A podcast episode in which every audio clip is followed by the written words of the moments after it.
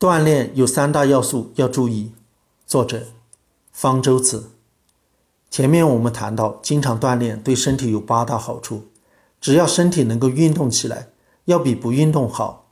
但是如果注意一下运动的方式，就能有更好的锻炼效果。首先要注意运动的类别，不同的运动类别对健康的作用并不完全一样，要结合起来。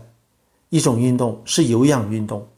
它是指那些能够让呼吸和心跳加快的锻炼方式，例如快步走、跑步、爬山、游泳、骑自行车、健身操、舞蹈、打球、跳绳。有氧运动能够帮助控制体重、预防心脏病和中风、保持骨骼强壮、减少心理压力。另一种运动是肌肉增强运动，包括举重、举哑铃、俯卧撑。仰卧起坐等等，如果计划得好，它能够锻炼身体的各个肌肉类群。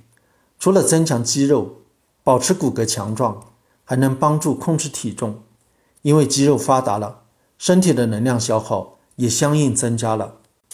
还有一种运动属于负重性锻炼，它指的是那些能够抗拒重力的运动方式，能增强骨的强度和密度，包括举重、跑步、滑冰。跳绳、体操、舞蹈、爬山、爬楼梯等等，和前两种运动类别都有重叠。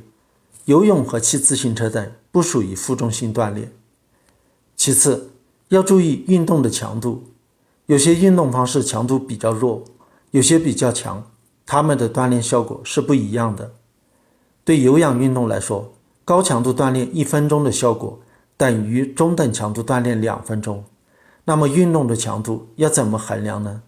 对科学家来说，他们是有一套衡量标准的；对普通人来说，只要粗略的进行划分就可以了。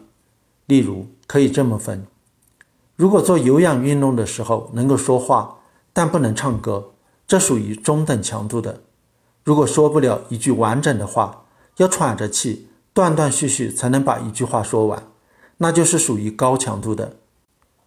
中等强度的有氧运动包括快步走、舞蹈、在平地骑自行车、网球双打；高强度的有氧运动包括跑步、长距离游泳、在山地骑自行车、爬山、网球单打等等。对肌肉增强运动来说，要达到最后一次动作难以完成，才算有了足够的强度。最后要注意运动的时间，要获得明显的锻炼效果。每周至少要做一百五十分钟中等强度的有氧运动，或者七十五分钟高强度的有氧运动，或者二者结合起来。而且运动时间最好是摊开来，不要只在一两天集中做。每次运动持续的时间至少要有十分钟。如果要获得更好的锻炼效果，那么应该把运动时间提高一倍，也就是说，每周做三百分钟中等强度有氧运动。或者一百五十分钟高强度有氧运动，或者二者结合起来。如果再把运动时间延长，又能有更好的锻炼效果。目前我们并不知道运动时间的上限，超过了这个上限，就对身体没有额外的好处。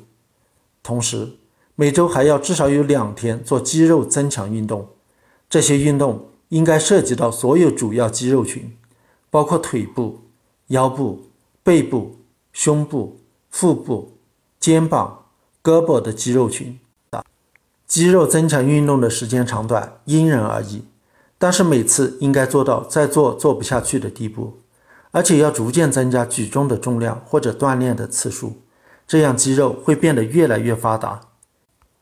有氧运动每天都可以做，但是在两次肌肉增强运动之间，至少应该隔一天，让肌肉获得休息。